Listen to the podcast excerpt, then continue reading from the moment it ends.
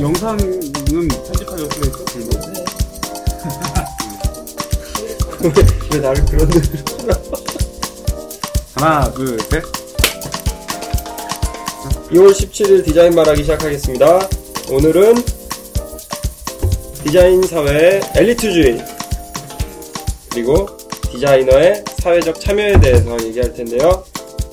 저는 현재는 실직자입니다. 직업이 없는 이지원, 그리고 경향신문 기자 윤여경, 현대 기아차 매거진 편집장 김선미, 스튜디오 밈 대표 김일애, 뭐였더라? 마크 스페이스 디자인 팀장님이신 심주 님께서 함께 하십니다. 근데 너가 왜 저거야? 왜 백수세요? 어? 나 지금 무직이야. 아. 아직 들어오기 전인 거 아니야? 계약이 아직 안 됐어요? 3월 2일부터 시작이야. 계약이? 오빠 살쪘다. 미안. 5kg 쪘어. 자, 그러면은 넌 살 빠진 것 같아. 오늘 두 가지 주제를 가지고 얘기를 할 텐데요. 엘리트주의에 대해서부터 일단 얘기를 해보죠. 그리고 또 얘기하다 보면 두 주제가 자연스럽게 합쳐질 것 같은 두 번째 주제가 뭔가요? 디자이너의 사회적 참여입니다. 아, 네. 사실 디자이너의 사회적 참여는 여태까지 우리가 은근히 많이 얘기한 것 같아요. 그죠? 자, 엘리트주의에 대해서 한번 얘기를 해보죠. 저는 얼마 전에 김일애 씨가 성 안의 디자이너와 성 밖의 디자이너에 대해서 글을 쓴 것을 상당히 인상 깊게 읽었는데, 그게 엘리트주의와 좀 관련이 있는 게 아닌가요? 저는 상당히 관련이 있다고 생각을 하고, 근데 엘리트주의에 대한 정의가 뭐냐에 따라 다르겠지만, 일반적으로 사람들이, 왜 이렇게 딱딱하지? 이렇게 안 했던 것 같은데. 해봐. 그래, 계속 받아들여. 이렇게 안 했던 것 같은데. 보고 싶어. 같이 있으니까 이상하잖아요. 여기 화면 있을 때 편했는데. 둘이 연습한 것 같은데? 내가 지금 이게 만나서. 이물을 이겨서 자만했어. 저는 그렇게 생각해요. 그게 또 하나의 엘리트주의다. 그러니까 엘리트주의를 좋다 나쁘다라고 그 잣대로 평가하기 전에 우리가 이미 우리 사회는 이미 이렇게 많이 막히지? 이렇게 긴장되는 거야. 안 그랬는데, 예. 원래 그랬어. 예. 우리 사회는 원래? 우리 사회가 지금 근래에 들어서 엘리트주의가 훨씬 더 공고해지고 있다는 생각을 많이 했어요. 네. 특히 디자인 사회 같은 경우에는 일단 제가 경험하고 있는 곳이고 제가 참여하고 있는 곳이기 때문에 거기서 느끼는 그 엘리트주의 또한 몸으로 많이 와닿았거든요. 근데 여기서 엘리트주의가 뭐죠? 소수가 다수를 통치하는 걸 원래 의미한데 이끌어가는 거. 소수의 능력이 높은 자들이 나머지 사람들을 끌고 가는 거죠. 이끌어가는 거에 대한 합리성을 이론화한 게 엘리트주의다. 당연히 누가 이론화했어? 뭐 그걸 통치하는 사람들이 있지. 그 전통 사회에서는 군주제, 귀족제 이게 다 거기에 속한. 엘리트주의가 봉건 사회 이런 것도 다 엘리트주의적 사회라. 그러면 지금 사회는 엘리트주의 사회는 아니냐? 민주주의 사회.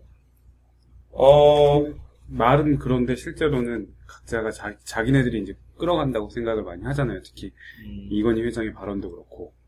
엘리트 이론이라는 게 있나요? 그게 선량주의.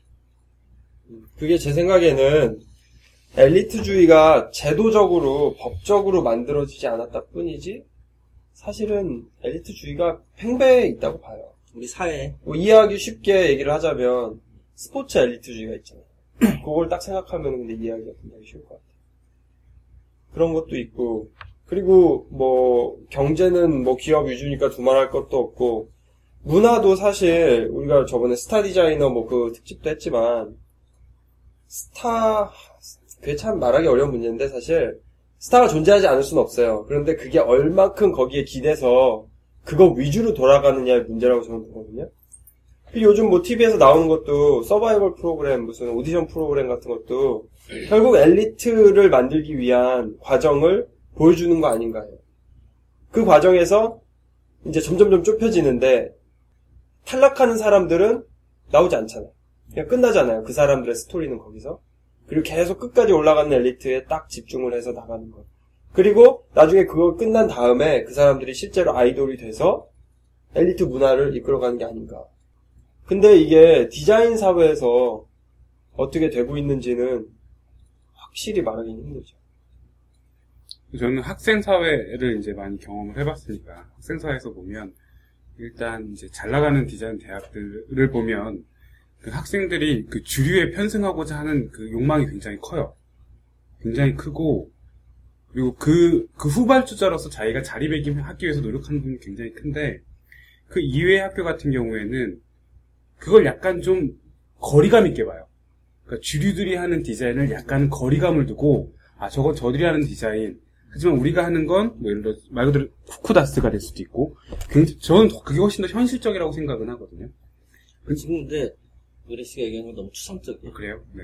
왜냐면은 여기에서 엘리트와 엘리트가 아닌 거를 나누는 기준을 제시를 해야 되는데 보통 지금 말한 엘리트, 사회적 엘리트에서는 뭐 귀족이나 어떤 선정 계층을 우선 계급을 나눠야 되는데 우선 의뢰 씨가 얘기하려면은 뭐 저 다른 디자인을 하는 사람들은 모든 다른 사람들이 그 디자인을 인정해야 됩니다. 그 밑에 있는 학생들이 그 디자인을 존중하고 존경해야지 그 위에 엘리트 계급이 형성이 돼야 되는 거죠. 네. 그렇게 돼 있나요, 지금? 그렇죠. 지금 저는 그래서 매체가 되게 위험하다고 생각을 하는데 매체를 통해서 굉장히 많은 어떻게 보면 세뇌 과정이라고 생각을 하거든요. 세뇌가 됐다. 네. 세뇌 과정이라고 생각을 하고 그리고 매체를 만드는 사람들 자체도 다양성을 찾기보다는 일단 손쉽게 아는 사람들 위주로 그리고 그런 사람들 취재함으로 해서 그런 사람들 기사를 계속 반복적으로 싣고 이런 것들이 굉장히 문제라고 생각을 하거든요. 분명히 다양성을 추구하는 매거진들이 있지만 주류는 뭐 예를 들어서 근데 여기에서 그렇다 그러면은 주류 매거진들이 그걸 찍는다 그러면은 그 디자인을 잘하는 거잖아. 디자인 어쨌든 잘했기 때문에 그 애들이 관심을 갖는 거 아니에요? 아니요. 그렇게 생각하진 않아요. 아, 그래요? 예, 그러니까 당연히 잘했겠지만 그건 하나의 종류로서 봐야 되는데 그걸 주류로서 만드는 건 매체라는 거죠. 주류 자체, 예. 주류로 끌어올린다. 예. 하나의 그러니까 과정들. 좀 이렇게 단순화시켜서 이데아적으로 얘기를 하자면 엘리트라는 것은 엘리트를 떠받치는 집단이 있을 때 존재하는 거잖아요. 그렇죠? 저 사람들이 엘리트다라고 인정을 하고 떠받치는 집단이 있어야 엘리트가 존재를 하는 건데 김일애 씨가 말씀하시는 것은 그 떠받치는 집단을 매체가 구성한다는 거죠. 어떤 의미에서? 조장보다는 자연스럽게 형성되는데 그거를 암묵적으로 아무도 모른다는 거죠. 그러니까 본인들도 이제 그러니까 자기네들도 이제 볼 수 있는 다양성이 적으니까 당연히 뭐 요즘 유행하는 디자인들을 조망하겠지만 예전에 그 저희 충무로 갔을 때도 느꼈지만 충무로에서도 20년씩 디자인을 하신 분들이 계시다고요. 그다음부터 찌라시를 20년 동안 만들었을지언정 그런 사람들에 대해서는 단 한 번도 실업을 가치나 이런 생각을 하지 않았다는 것 자체도 저는 좀 우리 매체가 반성해야 될 부분이라고 생각을 하거든요. 그게 정말 거지같은 디자인이냐라고 봤을 때 저는 그렇지 않다고 봐요. 근데 그런 것도 있지 않을까요? 여기 이제 뭐 그 엘리트의 장본인도 앉아 있지만 보통의 이제 그런 잡지에 실리는 디자이너들은 우리도 아까 방금 전에 이지원 씨 나온 거 봤지만 해외 유학을 갔다 오고 좋은 대학을 나오고 어떤 스펙들이 갖춰진 사람들을 일종의 엘리트로 보지 그 사람의 작품이 어때서 엘리트로 보진 않지 않나요?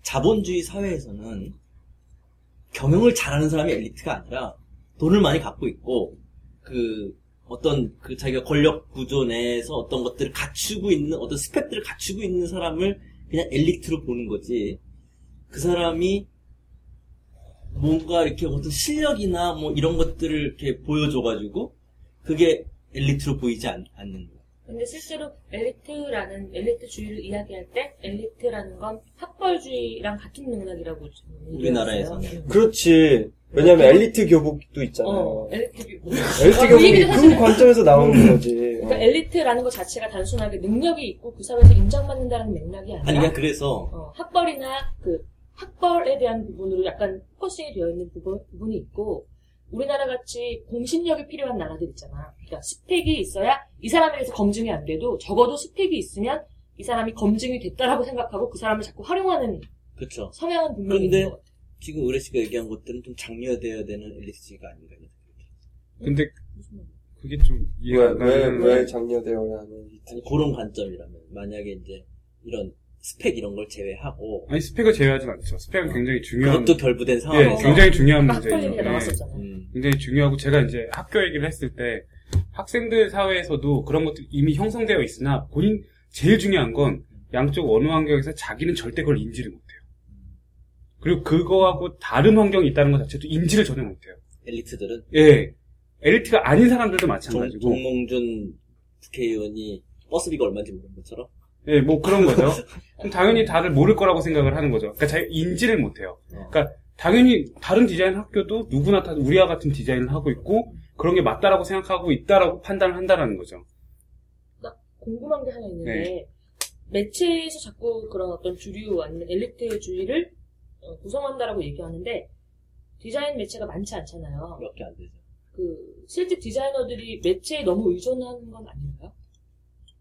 디자이너들보다 학생들이 굉장히 많이 의존해요. 학생들이 매체에 예. 많이 의존해요? 디자인 매체? 학교 다닐 때 디자인 매체 잘 안 봤는데. 그래요? 그때는 디자인 매체가 별로 없었죠. 그거는 월간 디자인은 별로 없었어요. 20년 전 얘기인가요? 당황했어요. 10년 전 얘기. 왜냐면 지금 그 사실은 이런 토양이 어쩌면 매체의 그런 공신력을 더 강화시켜주는 느낌이 약간 있어요. 그러니까 디자인 읽기도 또 다른 매체, 또 다른 플랫폼이 되기를 노력하기 때문에 이게 의미가 있는 건데 몇몇 매체를 너무 어쩌면 디자이너들 스스로도 거기가 어떤 나를 인정받는 플랫폼이라고 어쩌면 여기고 있지 않을까라는 부분에 있어서는 좀 자문해봐야 그 안에 들어가면 엘리트가 되는 거야. 그러니까 은연중에 그런 아까 계급화에 대한 지점이 있는 거지. 매체에 자꾸 소개되는 거. 아까 계급 디자인 분야에서는 그 매체 자체가 그리고 어느 순간 그 알고리즘을 잘 파악하는 애들이 나타나는 거죠. 그렇게 되면 이게 유명해질 수 있고 그런 것들을 눈치 빠르게 아는 친구들은 그렇게 되기 위해서 굉장히 반복적으로 여러 가지 수단과 방법들을 동원을 해요. 뭐 공모전에 계속 들어간다든지 아니면 뭐 그 매체를 주관하는 발행인과 뭐 친하게 지내려고 한다든지 아니 뭐 기자라든지 아니 뭐 계속해서 그게 너무 싫어? 네? 너무 싫어. 표정이 막 이게 무슨 되게 싫어. 저는 그거 솔직히 말하면 되게 싫어하긴 해요. 되게 싫어하긴 하는데. 하지만 저희로 할 수 있나? 저요? 저는 그렇게 일부러 하진 않아요. 찾아오죠. 아, 농담이고요. 농담을 하는데. 근데 디자이너는 원래 자기 세계를 갖기를 원하는 사람들이기 때문에 이름을 내고 유명해지고 싶어 하는 거는 제 생각엔 누구나 다 마찬가지일 거라고 생각을 해요. 근데 저는 그 매체가 한정적이라는 게 너무 결론 같을 수 있는데 매체가 한정적인 게 정말 문제라는 거죠. 대부분의 매거진을 펼쳐서 보면 거의 비슷한 얘기들을 하고 있다는 거죠. 계속해서. 제가 생각하기에는 그런 점도 있어요. 그런 사람들을 주목하는 걸 계속 되풀이하게 되는 게 물론 섭외의 게으름, 우리가 누차 지적한 그런 부분도 없지 않겠으나 제가 느끼기에는 사실 매체에서 주목하기 쉬운 종류의 작업이 따로 있어요. 어떤 작업? 한 가지 예를 들자면은 모더니즘이 유럽과 미국의 학교를 통해서 급격하게 퍼지면서 거기에 교과 커리큘럼을 다 장악했잖아요. 그거를 본 사람 중에 한 명이 비평가가 그런 얘기를 했어요. 학교에서 받아들이기가 너무 편했다. 왜냐하면 애당초 학교에서 나온 이론이었기 때문에 그렇게 얘기를 해요. 하지만 실무에선 꽝이야 뭐 이런 식으로 또 이제 까죠. 자, 그러면은 디자인 매체들이 주목하기 쉬운 작품이라는 거는 일단 실험적이어야죠. 못 보던 거. 찌라시를 만드는 장인의 작품은 싫기 어려워요, 사실. 물론 싫을 수도 있어요. 기획을 잘하면 싫을 수도 있는데 그거를 싫는 기획을 한다는 건 상당히 어려운 거예요. 왜냐하면 찌라시는 뭐 그분이 아무리 오래 만들어 왔다 하더라도 우리 길거리에서 바로 볼 수 있어요.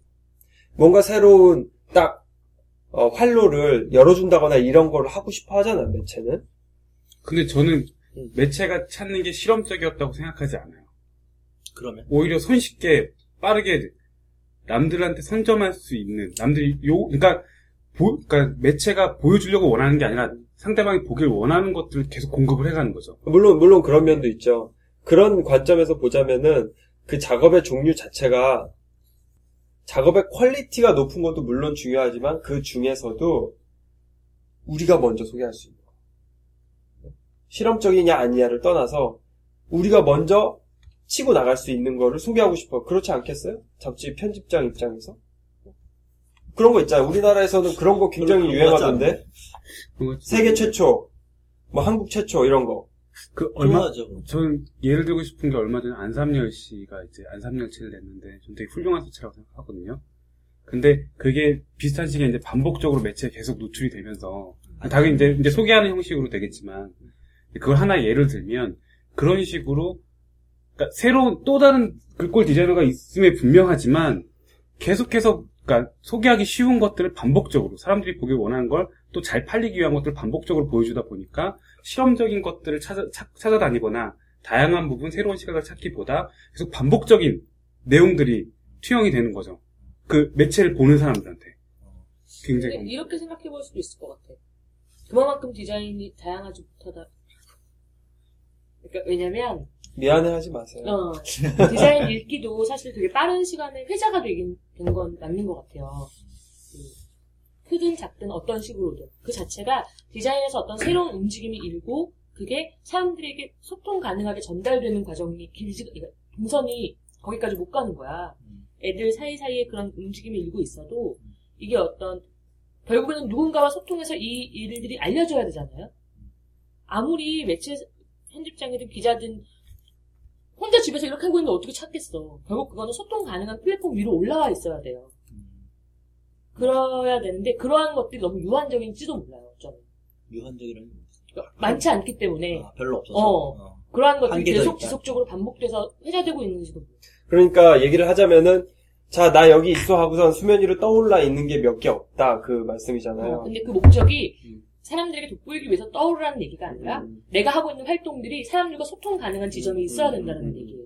근데 그 지점이 있지 않고 아니면 소통 가능할 만큼의 퀄리티가 되지 않는 상태에서 디자인 사회가 너무 편파적이다. 어떤 너무 공고에 결국 소통 가능한 지점이라는 거는 잡지 매체밖에 없는 거예요. 그러한 건 난 한계라고 생각합니다. 그래서 그게 우리의 생각이 거기에 갇혀있다고. 아니 내가 말하는 거 뭐냐면 지금 디자인 분야에서는 잡지 매체밖에 더 있어? 아니 이런 모임도 있을 수 있잖아. 아니 지금 이런 모임 특수한 모임. 왜 특수? 이게 특수하다고 생각해요? 우린 특수하거든요.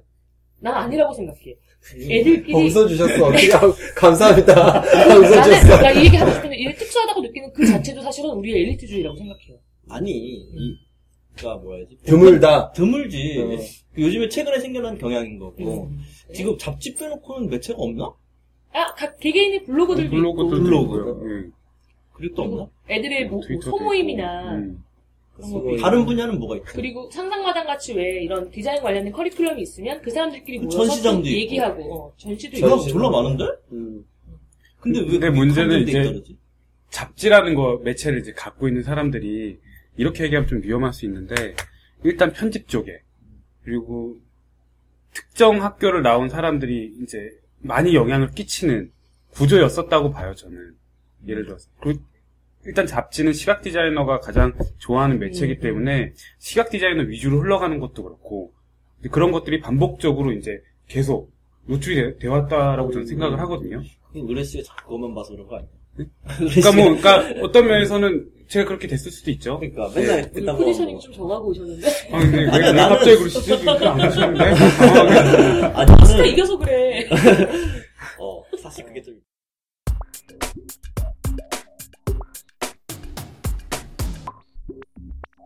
나는 여기에서 우리가 뭐라 해야 되지? 엘리트주의라는 개념 자체가 나는 자꾸 이게 생각하면 생각할수록 이 개념이 잘 안 잡혀요. 그러니까 저는 엘리트주의를 뭘 생각했냐면 고급 취향이라고 생각했거든요. 취향의 고급성이 엘리트주의를 형성한다고 생각했는데 지식인들, 지적인 사람들이 모인 거예요. 어차피 취향이라는 건 단계가 있으니까. 그래서 고급 취향은 이제 위에 상위 단계, 그다음에 중간 취향, 대중적 취향, 저급 취향. 약간 이런 식으로 나눠가지고 고급 취향이. 근데 엘리트주의는 그 고급 취향이 계급화로 된다는 거거든요. 그러니까 지금 우리 디자인 분야에 있어서는 그 지금 우리 머릿속에 있는 그분들의 엘리트. 아까 그 잡지에 나오는 그 사람들, 이지원 씨를 포함해서 그 사람들의 엘리트들. 아, 그런 엘리트가 나쁘다고 생각하는 건 아니에요. 아니, 근데 그분들의 취향이 고급 취향이라고 생각한다면은 그 취향은 그냥 취향일 뿐이지 그게 엘리트로 연결될 수가 있나요? 이 지점인데 이게 내가 자꾸 반대되는 느낌이에요. 고급 이라고 생각하는 그 지점이 엘리트주의라고 생각해요. 그게 엘리트다. 네. 그러니까 이미 윤여경 씨는 엘리트주의에 젖어 있는 거예요. 고급이란 말을 쓰는 순간부터. 특히 취향이라는 단어 앞에. 취향에 어떻게 고급과 저급이 있을 수 있지? 그렇죠. 그러니까 지식의 결과도 아니고. 근데 마이클 샌델 교수는 고급 취향이라는 표현을 하던데. 근데 그 마이클 샌델을 추종하는 엘리트주의자.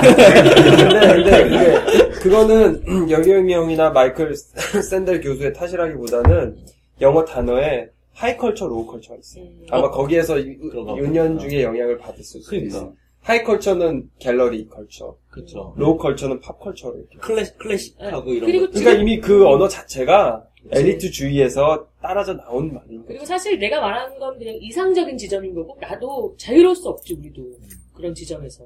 그럼 이 시점에서 엘리트주의를 좀 더 분명하게 하기 위해서 당신은 엘리트입니다, 이지원 씨. 저는 아닙니다. 왜 엘리트가 아니에요? 왜냐면 나 자신 엘리트주의를 믿질 않거든요. 이지원, 김일애 씨는 이 사람을 엘리트시라고 생각해요? 저는 엘리트라고 생각해요. 왜 엘리트라고 생각해요? 여기에서 나는 우리가 엘리트에 대한 확실한 관점을 끌어낼 수 있다고 생각해요. 저는, 그러니까 이지원 씨가 본인이 엘리트가 되기 위해서 엘리트가 된 게 아니라 그런 환경을 살아온 거예요. 엘리트 환경을? 예, 환경을. 어쩔 수 없는 그런 환경을 살아왔고, 그렇다고 본인이 뭐, 대학을 안 갈 수는 없는 거잖아요. 대학을 포기하고. 예전에 대부호의 집에서. 그건 모르겠어요. 그래요? 이거 완벽한데요? 완벽한, 무슨 완벽한 엘리트지? 근거 없는 소리 자꾸. 유성의 유황 온천에 몸을 담그며. 그러니까 저 항상 윤여경 씨가 얘기하듯이, 권위와 권위주의는 분리해서 봐야 되듯이, 저는 이지원 씨가 엘리트라고 생각하지만 엘리트주의자라고 생각하지는 않아요. 그래요? 예. 근데 엘리트라는 건 저는, 후천적이라고 좀 생각을 하거든요. 환경적인 부분이 좀 크다라고 생각을 해요. 한 70% 정도? 80%. 누나가 공부를 별로 잘했대요. 유전적인 거 말고. 환경이래, 유전적인 거 말고. 환경적인 게. 아니. 그건 엘리트주의자가 분명하다. 확실해. 아니. 완전 빠져있어. 그러니까 내가 공부를 잘해서 인문계고등학교 좋은 학교 갔는데, 그렇다고 내가 엘리트가 되기 싫다고 해서 어디 이상한 농촌에 있는 고등학교 나쁜 고등학교는 아니죠? 그러니까 일부러 무슨, 되게 후진 고등학교 가거나 아니면 괜찮은 대학을 갔는데 내가 굳이 엘리트가 되기 싫다고 해서 일부러 저기 지방에 있는 대학을 가진 않잖아요. 그러니까 그 안에서 자연스럽게 형성된 환경적인 인식들 이런 것들을 저는 운이 좋게 좀 경험을 했다라는 거죠. 저는 운이 좋게 굉장히 좋게 그걸 단계적으로 밟아와서 그러니까 저도 만약에 제가 공부만 해서 이해를 했다 그러면 그것도 엘리트주의라고 보거든요. 저는 제가 만약에 공부를 해서 나처럼 좋은 성장 과정이나 좋은 디자이너가 성장할 수 있는 과정을 겪어오지 못한 사람들을 이해하려고 하는 그 과정 자체도 그것도 엘리트주의라고 생각을 해요. 그럼 여기는 로컬처를 경험을 못해왔기 때문에 너무 슬픈데 근데 홍디자인에서 경험해보지 않나? 근데 내가 말했던 관점을 더 풀어서 얘기를 하자면 여기는 왜 엘리트주의가 아니라고 생각해요? 엘리트주의를 믿지 않기 때문에 엘리트가 아니다라는 것은 엘리트주의를 믿지 않으면 엘리트의 존재도 없는 거잖아요. 그렇죠. 그런데 엘리트주의를 믿는 사람들이 엘리트를 구축할 수 있다고는 봐요. 그렇죠?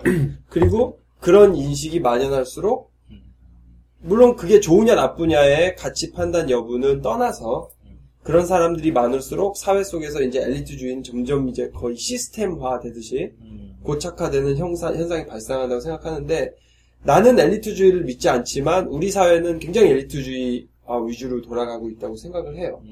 내가 엘리트주의를 믿지 않는 이유는 자, 엘리트주의는 상당히 위험한 관점인 게 저는 그 관점을 좀 싫어합니다. 상당히 위험한 관점인 게 일단 양극으로 나누죠. 엘리트와 비엘리트. 그런데 이 엘리트와 비엘리트로 나눔에 있어서 어떤 선의의 의도가 있는 게 아니에요. 이것은 어떤 경쟁과 인기몰이 그리고 기형적인 어떤 판단 기준 막 이런 게 막 생겨나는 거예요. 그 엘리트를 누가 나눠? 네? 누가 나눠? 그건 자연스럽게 나눠지는 거죠. 자연스럽게. 네. 요즘처럼 법적으로 뭔가가 정해져 있지 않는 이상 자연스럽게 생겨나는 거고 결국에는 경쟁에 의해서 생겨나는 거죠. 그 과정에서 어떤 판단 기준이 생겨나고 이제 잣대가 이렇게 생겨나고 그러는 건데 이제 그런 과정조차 이제 선의가 없지만 더 지금 무서운 거는 엘리트가 부상을 했어요. 어떤 과정을 통해서 물론 분야마다 다르겠지만 엘리트가 부상을 했을 때 그 엘리트에게 기대하는 게 어마어마한 거죠. 그죠? 그리고 그 엘리트가 기대에 부합 못했을 때 바로 추락해버리죠. 다시 스포츠 얘기를 예로 들자면은 엘리트 만들어주면은 일단 모두가 엘리트가 되기 위해서 노력하는 거는 떡고물이 있기 때문에 그래요. 올림픽에서 엘리트, 상 받는 그렇죠, 그렇죠. 돈과 명예와 다 거머쥐는데 그 사람들이 막 그 떡고물을 얻기 위해서 엄청난 피와 땀을 흘려서 그 자리를 얻어내는데 그 다음은 뭐예요? 지키지 못하면은 또 떨어지고 다른 엘리트가 올라가고 또 떨어지고 다른 이게 얼마나 참 인간 사회 속에서 슬픈 현상이냐 이거예요, 내 얘기는. 그리고 아까 양극화 얘기를 시작을 했는데, 자, 양극화로 나누기 시작하면은 중간의 지성층을 인정을 안 하는 거예요. 나는 이게 디자인 읽기 가장 큰 핵심이라고 보는데, 디자인 읽기는 우리가 뭐 섭외 능력이 없어서 초대를 못하는 것도 있지만, 사실 우리의 마음속에는 지금 다 인정받고 있는 엘리트 그룹으로 사회적 인정을 받고 있는 사람들 말고, 무식해서 아무 말도 할 수 없는 사람들 말고, 중간에 지성층을 믿는 거예요, 우리는. 여기 심주호 씨 같은 분이 지성층인 거죠. 솔직히 뭐 좀 신뢰되는 말씀이지만, 막 우리나라 디자이너가 다 아는 건 아니잖아요, 심주호 씨를. 주변 분들은 알겠지만. 그렇죠. 하지만 지성이 있으시고. 무리수다. 아, 무리수야? 아니야. 그렇습니다. 전달이 된 것 같아요. 저는 살짝 꼬일 뻔 했는데.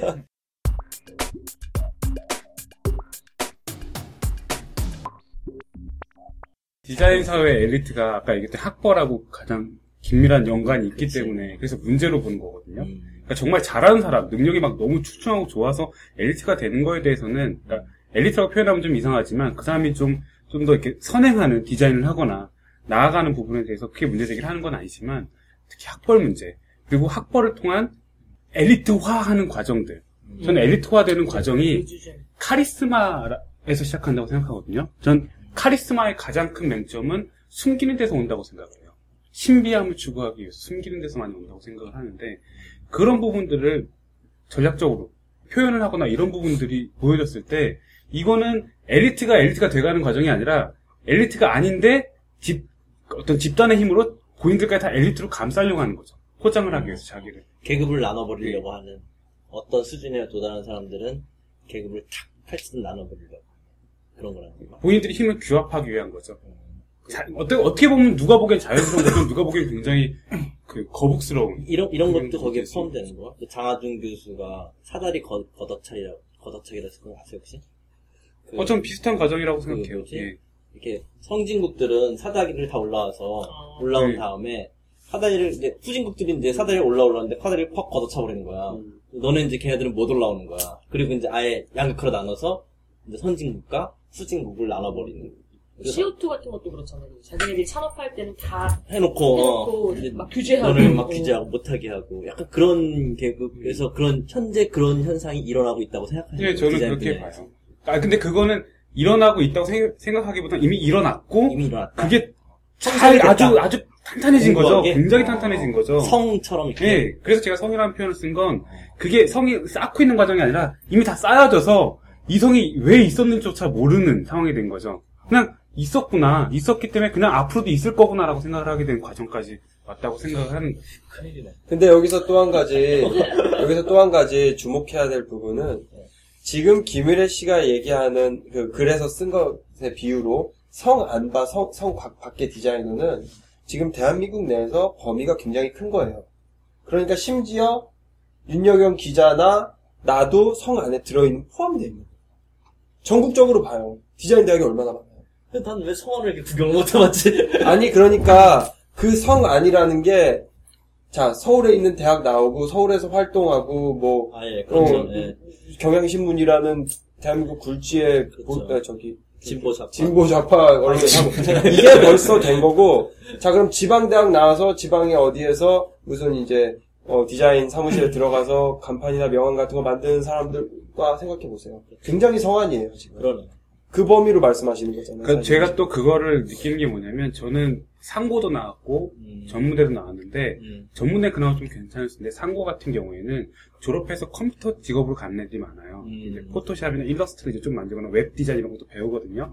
한 학기 정도 배우는데 그걸 배워서 어디 가냐면 충무로에 있는 인쇄소 다 허물어져가는 인쇄소 위에 지금도 G3를 쓰면서 CRT 모니터 쓰면서 좁은 공간에서 디자인하는 그런 디자이너들이나 아니면 그 집 근처에 간판집에 가서 진짜 명함을 만들고 간판을 만드는 디자이너들로 가거든요. 근데 그 사람들이 원래 지금은 어떻게 되는지 모르겠지만 그 당시만 해도 월급 80만원, 70만원 받기가 굉장히 힘든. 근데 우리는 그걸 전혀 인지하지 못하죠. 그들도 어떤 면에서 간판을 디자인하기 때문에 타이포그래퍼고 찌라시를 만들기 때문에 타이포그래퍼인데 우리가 그 사람들 한 번쯤은 타이포그래퍼의 범주에 두고서 생각을 해봤냐라는 거죠. 근데 그게 인간적인 문제라는 게 아니라 우린 그걸 모른다라는 거예요.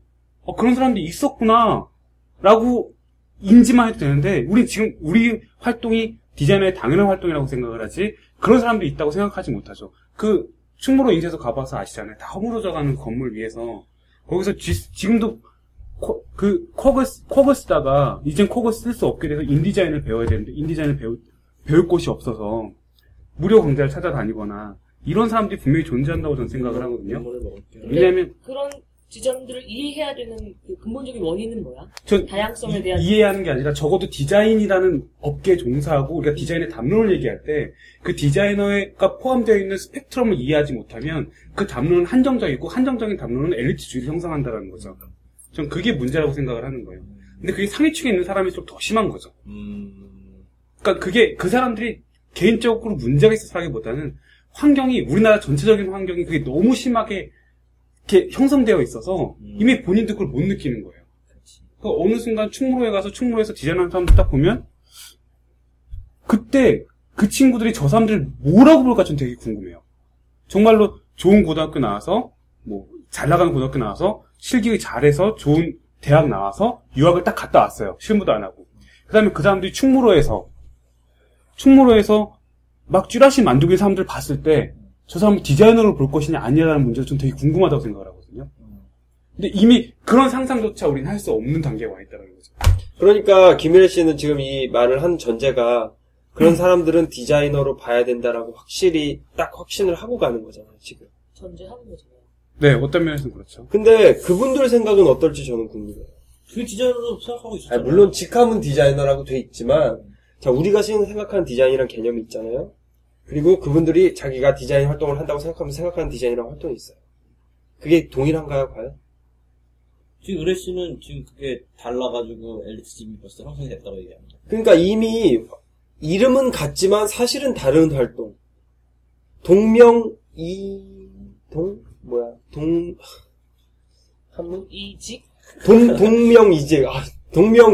아니냐. 그걸 제가 물어보는 거예요, 지금.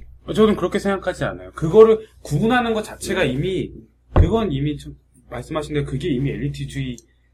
제가 생각하기엔 우리가 이 얘기를 들으면서 어떤 분들은 그 사람들이 하는 일은 사실 디자인이 아니잖아. 진실한 디자인의 개념은 그게 아니잖아라고 하는 분들도 있을 것 같아요.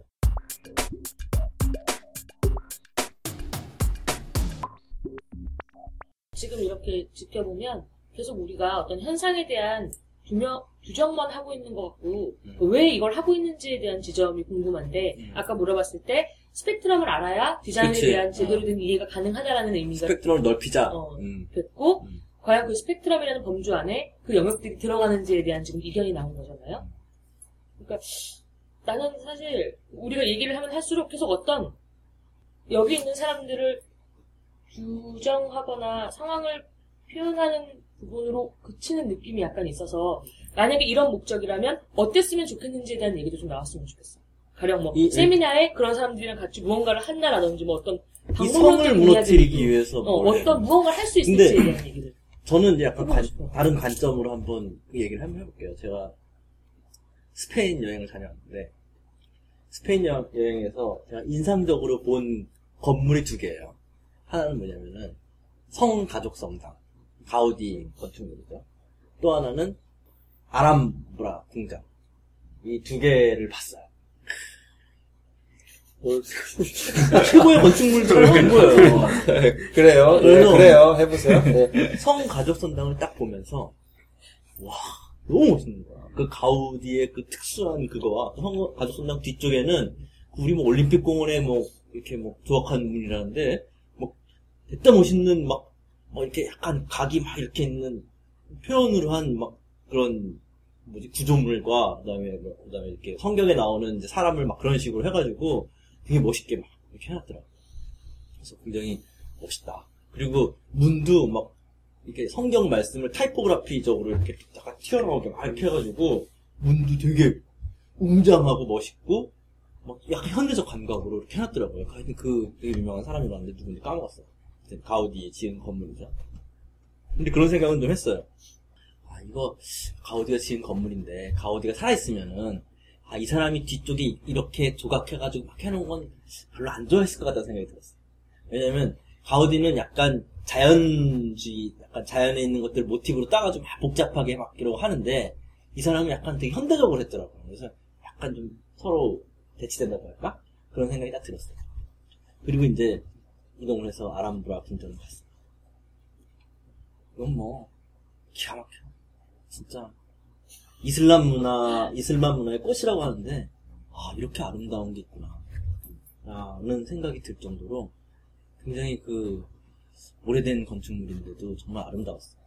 근데 거기에 있는 어떤 여왕이 그 성을 점령한 다음에 거기에 있는 어떤 유명한 이제 건축가한테 저거보다 더 멋있게 이 안에다 지라 그랬어. 그래서 거기에 무슨 그 뭐지 기독교식 건축물 하나 있어. 근데 이게 약간 독특하게 졌는데 그 알람브라 궁전에 비할 때 같다. 여기에서 제가 나오는 게 뭐냐면은 그 아까 그 알람브라 궁전 안에 있는 건축물과 가우디가 지금 그 성당들은 다 건축가의 이름이 먼저 앞서 나와요. 그리고 그 건물을 보게 돼. 아, 이거는 아 멋있다 이게 아니라 누가 지은 거다 이러고 보면서 우와 멋있다 이렇게 되는 거예요. 근데 알람브라 궁전은 누가 지은지 몰라요.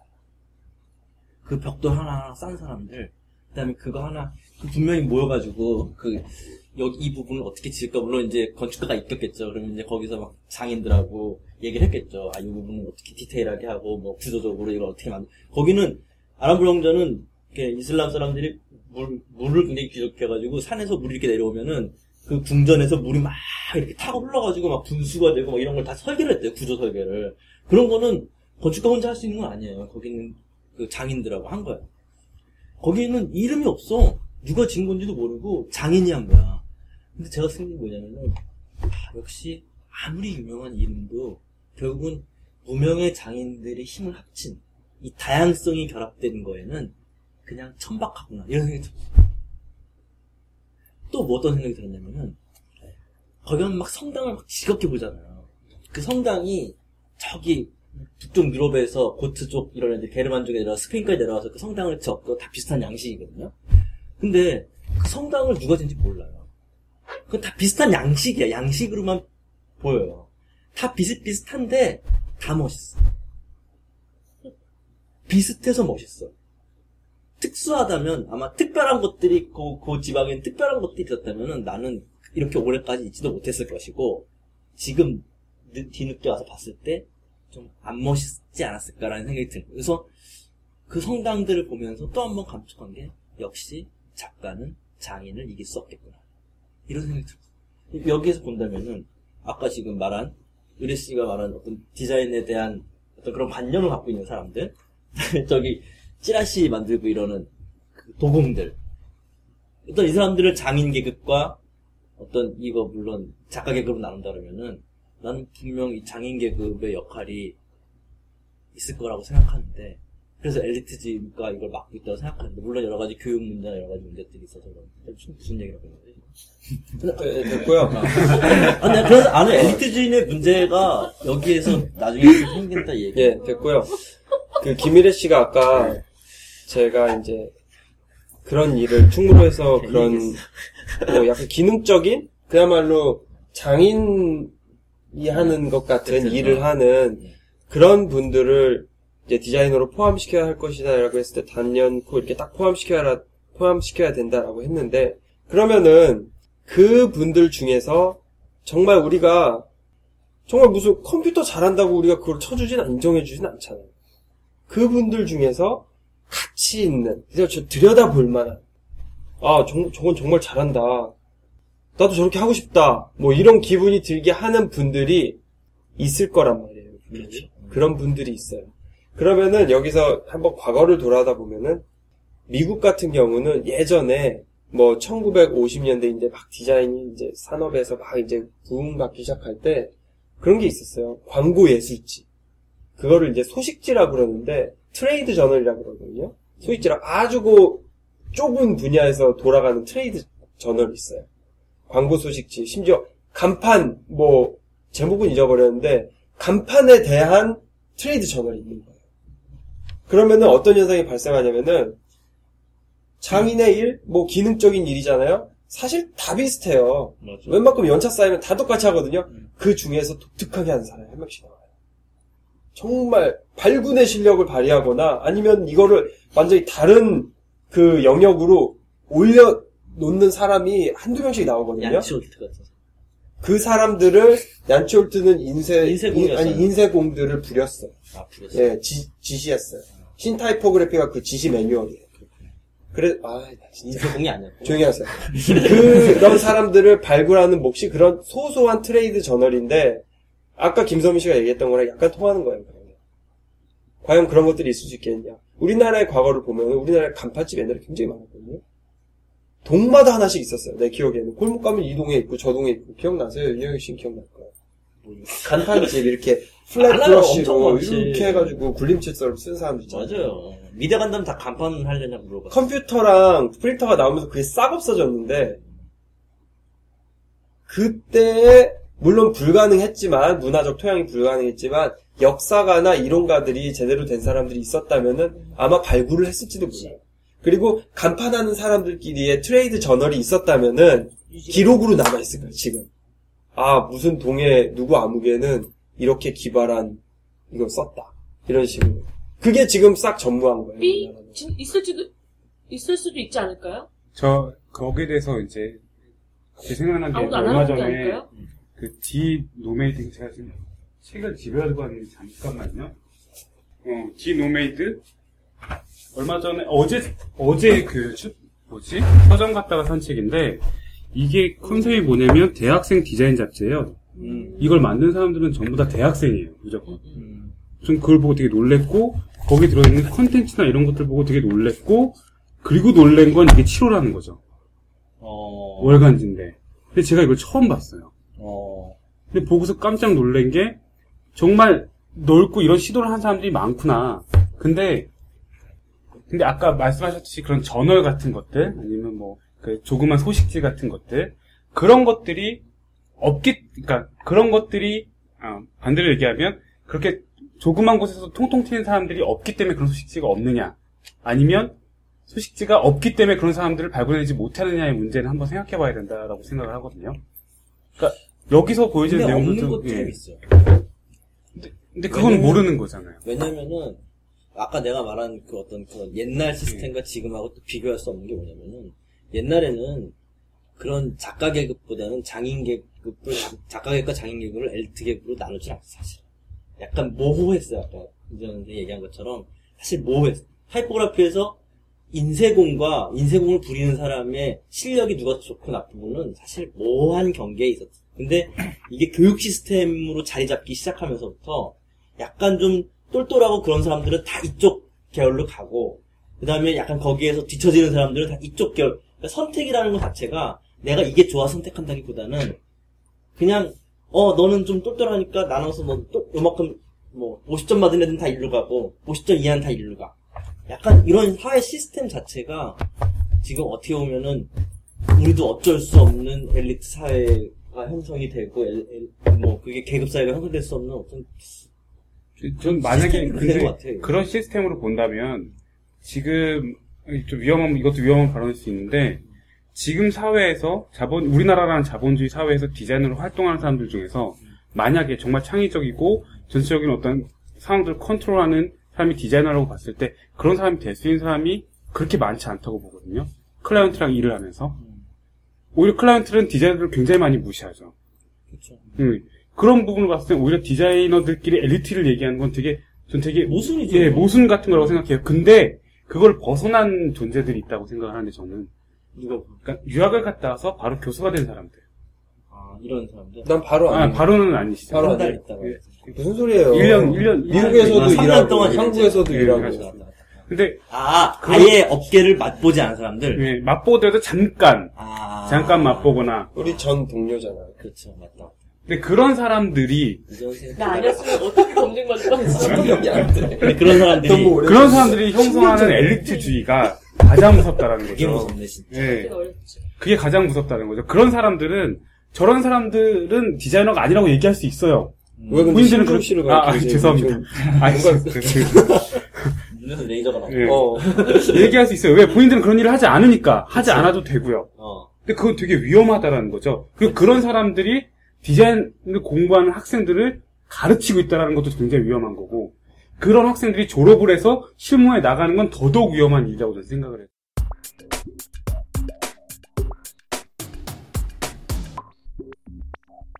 이 엘리트주의를 파괴할 수 있는 교육 시스템이라는 게 과연 어떤 시스템이 어쨌든 뭐 정답이라는 건 없지만 어떤 시스템이라는 건 저는 엘리트를 가장 조절하는 게 학벌이라고 했잖아요.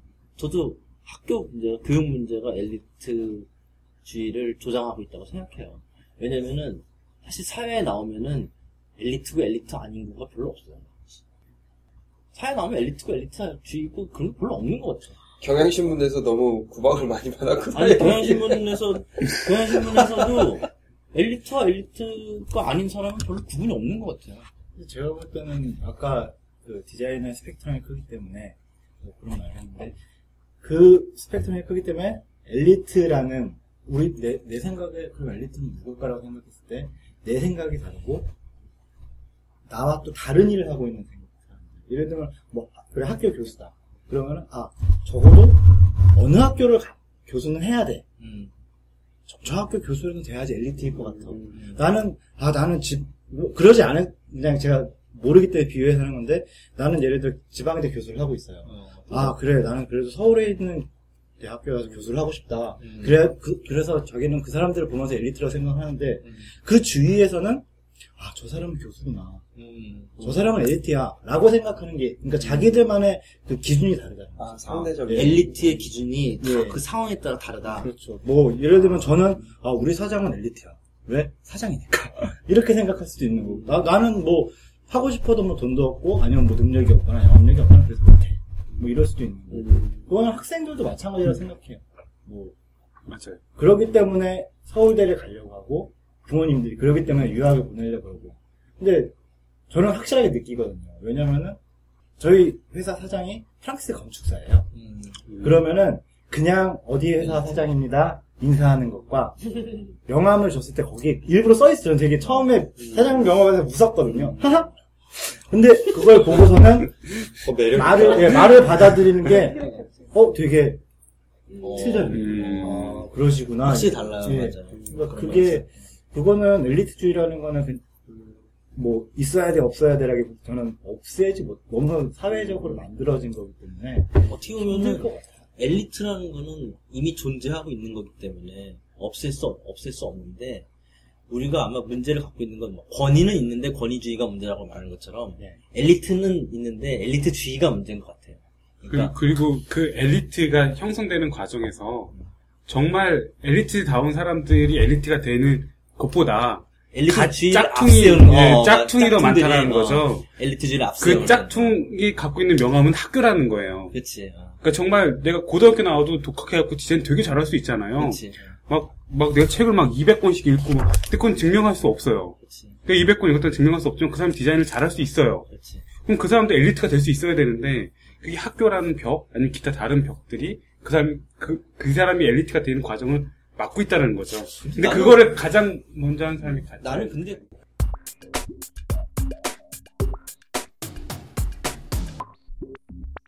아니 나는 지금 이 대화가 약간 엘리트는 좋은 거라는 전제를 두고 엘리트주의가 문제다라는 이야기로 흐르는 것 같아서 조금 여경이 형이 그렇게 유도했어 지금. 나는 아니야. 그래서 나도 지금 그걸 계속 의심하고 있었어. 엘리트라는 단어가 엘리트주의와 떨어져 있을 수 없어요. 엘리트라는 단어 자체가 이미 어떤 특정된 지정을 계급화시켜서 그게 권위가 있다라고 만들어 놓은 단어이기 때문에 권위지 그거는. 그러니까 엘리트라는 단어가 과연 어떻게 생각하면 지금 다른 디자인이 아닌 다른 사회에서는 엘리트라는 거 조금 더 폄하하는 단어가 될 수 있거든요. 그러니까 어떤 실행을 할 수 없는 어떤 파티큘러의 어떤 전형적인, 그러니까 실천으로 이어지지 않는 지혜, 이렇게 폄하되는 지점들도 있어요. 그래서 지금 이 얘기를 하는 게 약간 좀 난 얘기를 좀 확장하려는 상황에서 그 얘기가 나왔는데, 근데 엘리트라는 말을 권위라는 단어로 바꿔도 무방하다고 보는데, 우리가 권위에 의존을 하려면은 어떤 이 사람의 뭐 어떤 뭘 보고 믿겠어? 그럼 이 사람이 가지고 있는 스펙이나 이런 것들을 일종의 이 사회가 형성하고 있는 권위이기 때문에 그걸 믿는 건데, 이 사람이 와가지고 우린 그걸 믿고 이 사람을 썼는데, 이 사람이 와가지고 그냥 자기 나왔던 거나 막 그냥 얘기하고 있고 자기 말이나 이렇게 했고 실제적으로 일을 진행하거나 하는 건 완전 개판이야. 이런 경우에 우리는 엘리트주의다. 그 다음에 엘리트주의가 문제가 있다. 권위주의가 문제가 있다. 라는 얘기를 하지 않나. 그건 아니죠. 이미 그 사람이 엘리트라고 생각하는 시점부터 엘리트주의라는 것은 생겨나는 거고. 나는 어쩔 수 없는 이 사회 구조에. 어쩔 수 없는 이 사회 구조에 우리 환상이기 때문에 그건 인정하고 간다고 보는 거잖아. 근데 그 부분을 인정하게 되면 이 얘기에 대한 부분도 결과가 동일할 수밖에 없어. 아니, 난 여기서 다음 얘기로 넘어가고 싶은데. 자기가 생각한 흐름이 있어. 그치. 내 흐름이 있어. 우리가 자꾸 걸리적거려 죽겠어. 내 흐름을 끊지 마. 흐름 해봐, 어디. 근데. 맞춰 같아. 이 흐름, 여기서 이제. 되게 남성적이야. 졸라맨처럼 보니까. 선배한테 보여주고 싶어. 나 이렇게 졸라맨 이렇게 해가지고. 성략해야 근데, 이 엘리트들이. 이 엘리트들이 일하는 장소로 오면은 다 클라이언트를 만나서 일을 하게 된다는 거지? 디자이너를 일하는 거죠? 그렇죠. 결국은 디자이너라는 집단 내에서 엘리트가 형성이 돼 있지만, 엘리트고 엘리트 아닌 사람이 있긴 하다고 치지만, 결국은 클라이언트가 어떤 사람을 이렇게 선정하는 거잖아요. 그렇죠? 그래서 이 사람 일을 하겠다 해서 일을 하는 거잖아요. 근데 의외로 나는 클라이언트들이 엘리트를 고르는 걸 좀 잘 못 봤어. 정말요? 내가 보는 사람들은, 그러니까 많은 사람들은 디자인을 잘하는 사람을 고르고 싶어하지 엘리트를 고르고 싶어하지 않아. 진짜 디자인을 잘하는 사람을 고르고 싶어하지. 여기서 내가 어떤 생각을 하냐면은, 여기서 진짜 디자인을 잘하는 사람이냐는 어떤 사람이냐는 문제인데, 우리가 디자이너 분야에서의 엘리트들은 진짜 디자인을 잘하는 거는 내가 디자인을 잘하는 거야. 내 생각대로. 근데 클라이언트가 요구하는 진짜 디자인을 잘하는 디자이너는 내 생각을 잘 표현해주는 사람.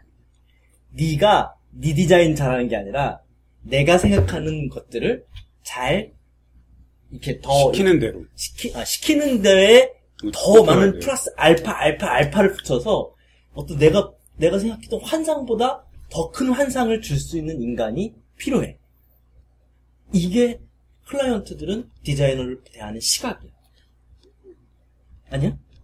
나는 클라이언트가 원하는 지점이 있어요. 그리고 디자이너가 원하는 지점이 있어요. 네. 이 지점을 맞춰서 일하는 게 일이라고 생각하는데, 일은 지금 현실적으로는 그렇게 하지만 디자이너를 고를 때는 클라이언트는 항상 디자이너가 내 눈높이에 어느 정도 와 있는 사람을 원해. 내 눈높이라는 게 그냥 내 방식으로 해줄 수 있는 사람을 원한다는 거예요? 그러니까 내가 생각하는 디자인을 잘하는 사람을 원한다는 거지. 그러니까 선미가 디자인을 어느 정도 많이 봐왔어, 해왔어. 디자인 선미가 생각하는 수준이 있잖아. 그 수준 정도는 돼야지 디자인을 맡길 수 있는 거지, 그 수준 이하인 사람은 안 맡긴다는 거지. 그렇지 않아? 아니, 지금 수준의 문제가 아니라, 예를 들어서, 크라운 제과 사장이라 이거예요. 쿠쿠다스를 내가 만들고 싶은데, 자기가 생각하는 뭐가 있어. 뭔가 이렇게 좀 고전적이고, 아름다운 풍경, 뭐, 이런, 빨간색, 분위기 있는 거 이렇게 하고 싶어 해.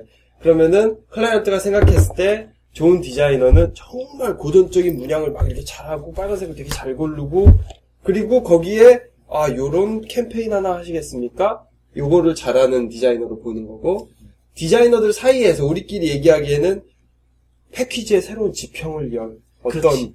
막 그것은 완전 실험적인 패키지. 손이 딱 되면 막 따다닥 열려. 그리고 이게 막 상을 타 어디 가서 디자인 상을 막 타. 그게 우리 사이에서 그 차이가 있다는 걸 얘기하는 건데 그렇죠. 그 얘기를 왜 해? 근데 그 얘기를 왜 하냐면 여기에서 엘리트가 나뉘지 않는데 여기에서 이제 권위와 권위를 받는 사람들, 권위를 하는 사람들이 나오는데 내가 그걸 아주 절실한 영화가 파리대왕이라는 영화 혹시 보셨어요? 파리 대항해녀. 뭐 되게 많이 봐요. 파리 대항해녀가 되게 유명한데? 꼬마, 많이 꼬마 애들이 한 20명이 한 무인도에 갇혔어. 걔네들이 막 서로 다투다 보니까 처음에 막 시스템을 만들다가 둘이 편이 갈렸어. 그래가지고 한 편이, 한 편을 이게 전쟁이 일어난 거야. 꼬마 10살, 9살, 그 이하 애들이. 그래가지고 어떤 애가 막 정의롭게 막 이러다가 걔가 막 쫓겨. 그래서 막 걔네들이 막 거의 어른들처럼 막 창을 만들어서 막 걔를 죽이려고 그래. 막 살인도 일어나고 막 그랬어.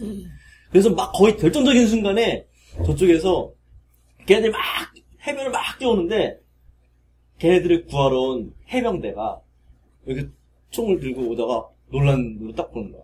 그 얘들이 막 뛰어오다가 그 해병대를 딱 보더니 막 우는 거야. 그러니까 자기들끼리 어떤 세계를 형성해 놓고서 결국 더 큰 세계가 들어왔을 때는 그 세계 자체가 무너져 버리는 거야.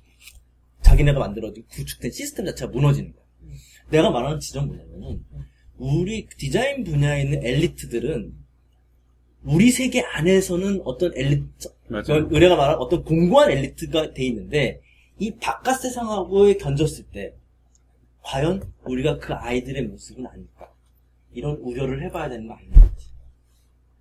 그 방금 얘기하신 거에서 내가 말하는 건 뭐냐? 여기서 얘기하신 거에서 그냥 내가 결론까지 끌어낼게. 나는 왜 그런 생각을 하냐면은 디자이너나 예술가는 이 사회의 미를 주도하고 끌어가야 되는 사람들이야라고 생각을 해.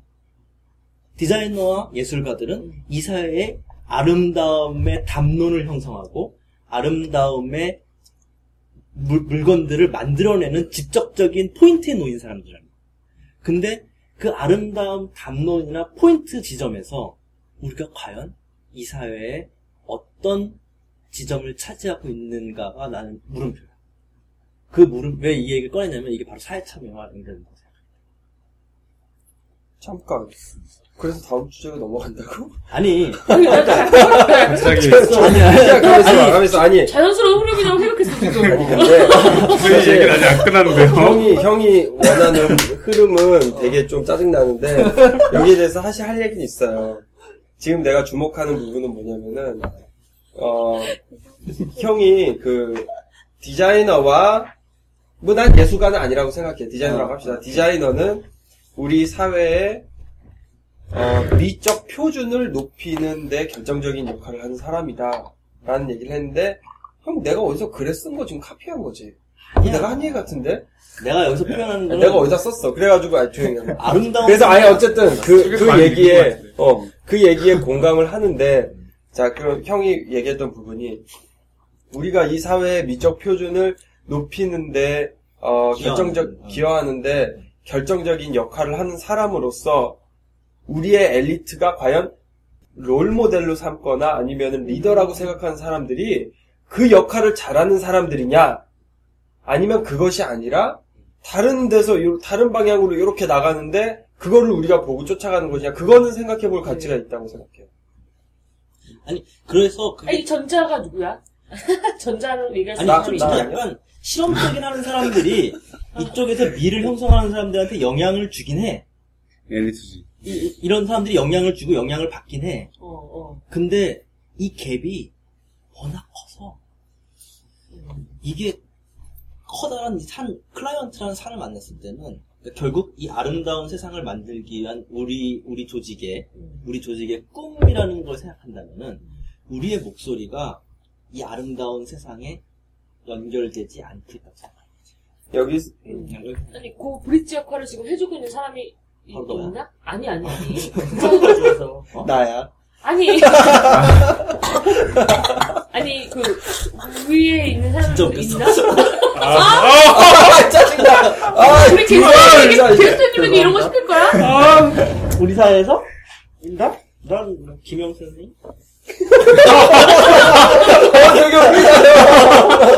아니 근데 아니 난 그래서 의뢰도 얘기할 게 있었는데 그래서 나는 이 주제가 사회차랑 연결된다고 생각했는데 의뢰가 뭐 얘기하고 싶고 아까 뭐였어? 너무 많이 흘러왔고 너무 한다 이렇게 가버렸어.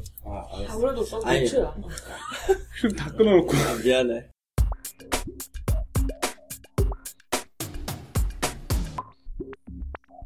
근데 이것을 또 이제 다른 나라의 경우에 비추어 보자면은 모더니즘이 엘리트주의였거든요. 맞아. 모더니즘이 엘리트주의여서 미국에 들어왔을 때 학교 위주 그리고 대기업의 눈에 띈 유럽의 그 이민 이주 디자이너들 유명한 사람들 허버트 바이어 이런 사람들이 이제 완전히 엘리트주의처럼 활동을 했는데 요즘 90년대에 들어서 역사가와 이론가들이 그래. 그게 미국의 디자인이 아니다라고 하는 거예요, 사실은. 그게 아니라 사실 그 동시대에 활동했던 상업예술가, 무명의 상업예술가들이 미국 디자인의 본모습이라고 얘기를 하거든요. 아까 내가 말한 장인들.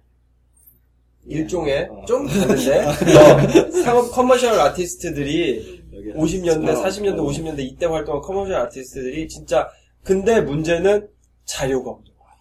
물론 뭐 작품이 남아있긴 해요. 근데 과연 그 사람들이 어떤 컨텍스트에서 이것을 했는지는 남아있지 않아요. 왜냐면 그 사람들은 글을 안 썼어요. 그 사람들 중에 글을 쓴 아주 독특한 인물이 윌리엄 애디슨 드위긴스. 윌리엄 애디슨 드위긴스는 상업예술가였는데 글을 썼어, 그 당시에. 이것은 굉장히 괴짜였다, 이 사람. 근데 꼭 당사자만이 글을 써야지 기록을 남기는 건가요? 역사가들이 그러니까 엘리트주의에 빠져있지 않다면 충분히 빠져있었죠. 그게 포인트인 거예요. 그러니까 우리나라도 그렇지 않잖아요. 거죠. 아까 그 충무로에 20년 동안 전단지만 디자인하신 분이 계신데 그 부분을 조명해야 됨에도 불구하고 조명하는 사람이 없고 그 조명은 사실 자생적으로 나와야 돼. 왜냐면 스스로 그거에 대한 조명의 필요성을 못 느끼거나 모르고 있는데 엘리트의 문제는 어떻게 관찰자가 그거를 해주기를 원해요. 여기서 또 한 가지 문제를 말해볼까요? 난 이거 김선미 씨가 좀 해줬으면 하는 부분인데 디자인 이론가나 디자인 역사가가 정말 안 나와요. 안 나와요. 왜 안 나오냐? 뭘 연구해야 될지 몰라. 아니에요 형. 밥줄이 없어요. 밥줄이 없어. 이 사람들이 뭘로 먹고 살아? 디자인 연구를 하면. 예술사가들이 간혹 가다가 한 명씩 디자인에 굉장히 관심을 갖고 하는데 이 사람들이 굉장히 열악하게 살아요. 저는 그래서 자본주의가 무너져야 된다고 생각하는데. 아니. 왜냐하면 그 사람들이 그러니까 디자인 연구하는 사람들이 그걸로 먹고 살아야 된다고 생각하는 것도 되게 자본주의적인 베이스를 갖고 생각하는 거라고 생각하거든요. 그렇다고 죽을 수는 없죠. 그게 나는 그게 안타까운 신점이 뭐냐면은 우리나라에 그런 기관들이 있었어요. 그 때문에 디플러스 나오던 그 디자인 문화재단이든지 공예문화재단, 디자인 진흥원 이런 데서 해야 될 게 지금 바로 이전에 얘기한 그걸 해야 돼. 아까 말한 그 연구를 하는데 밥을 먹고 살 수 있는 기반을 제시해야 되는 게 이 한국 사회에서 디자인을 주도적으로 하는 사람들이 해야 될 일들이에요. 근데 거기에 속해서 연구하는 사람들이 그걸 썼다고 해서 그걸로 돈을 버는 건 아니잖아요. 그 지원을 받는 거지. 아, 그렇죠. 그러니까 우리나라의 경우는 국가 주도형 디자인이었는데 초창기에는 산업 디자인을 국가 주도로 하였다면 지금은 정보직 사회니까 그 산업 그 디자인 진흥원 이런 거 전 세계 어딨어. 우리나라에 그딴 것들이 다 있는 거지. 서울 뭐 디자인 문화재단이 뭐 문화재단 많아. 근데 걔네들이 하는 것들은 여전히 60, 70년대 산업 주도형 거기에서 그냥 서 있는 거예요. 근데 우리나라의 소위 엘리트라는 분들이 만약에 거기에 가가지고 자리를 받으면은 자리에 앉아가지고 이제 우리도 지식정보적 디자인 연구를 시작해야 된다. 그래서 아까 말한 의뢰씨가 말한 그런 우리나라의 디자인 현상들, 그 다음에 디자이너들의 업종들, 그 사람들이 현실들을 기록을 하고 왜 이런 문화가 형성됐는지를 연구를 하고 그 말에 되게 동의하는 게 아까 산업 발전적인 사고를 갖고 있다고 얘기를 했는데 DMC역에 가면 그 서울 디자인 문화재단이가 거기서 하여튼 운영하는 그 창업하는 디자이너한테 아주 싹 저렴하게 그 스튜디오 빌려주는 곳이 있는데 거기는 자격 조건이 여러 가지가 있지만 핵심적인 건 그 디자이너가 구상하는 것이 상품화돼서 팔릴 수 있는 것들. 만약에 난 폰트를 디자인해서 2년 동안 거기서 폰트만 디자인하고 폰트를 만들어내겠다라고 한다면 받아주지 않는다라는 거죠. 그건 문제지. 그건 진짜 큰 문제라니까. 단기적 성과가 있어야 돼. 그렇지. 그러다 보니까 아까 그 이지원 씨가 말한 대로 그런 사람들이 자생하거나 살 수 있는 그런 환경들이 그러니까 환경적인 부분들은 마련돼 있으나 그 의식이 따라가지 못해서. 근데 이런 환경이 초석이 되는 게 뭐라고 생각해요? 국가가 그걸 지원해주거나 안정된 환경을 마련해주는 거라고 저는 생각하지 않아요. 저는 그거에 대한 자생적인 노력들이 계속 조금씩 나타나는 징후가 보여야 된다고 생각하거든요. 가령 이런 얘기가 오고 갔으면 누군가 해주는 게 아니라 이 중에서 우리가 한 번 프로젝트로 우리 그때 지방디자인에 대한 이런 식인 거야. 이런 식. 전 그래서 디자이너들의 인권 대변 협회가 있어야 된다고 생각을 해요. 뭐야 그게. 조직보다 더 먼저 돼야 될 건 자생적인 노력이라니까요. 그러니까 작은 노력이라도 일단 해보는 거야. 자, 가벼운. 누가 할 거야? 심주호 씨가 하긴 했어. 아니, 이게 되게 중요한 거예요. 중요한 거라고 저는 생각해요. 선미가 하면 어떨까? 한번, 그래서 우리가 이 주제에서 지방 디자인을 한번 해보자라는 얘기가 나왔는데, 우리도 은연중에 그게 필요는 하지만 재미는 없다라는 인식이 있는 거예요, 지금. 맞아요. 네. 그러니까, 필요하다라는 당위성만 얘기하고 있지, 막상 거기에 가서 닿는 거에 대해서 약간 조금씩, 그거 할 시간에 아니야, 뭐 이런 재미는 없다 이런 거보다는 좀 귀찮다. 그러니까 이런 생각을 맞아요. 필요성을 느끼는 사람들도 하는데 필요성을 못 느끼는 사람들은 얼마나 더. 근데 만약에 우리가 누가 현대 기아 자동차에서 우리 디자인 말하기에 한 달에 1,000만 원씩 지원해준다. 그리고 디자인 한 그러니까 이게. 아마 얘 고개를 미소를 끄지 못하게 지면서 고개를 500대 500. 아니 얘를 같이 나눠야 돼. 아, 그래? 그러면 3분의 1이지. 오늘 못 봐주셨어요. 200.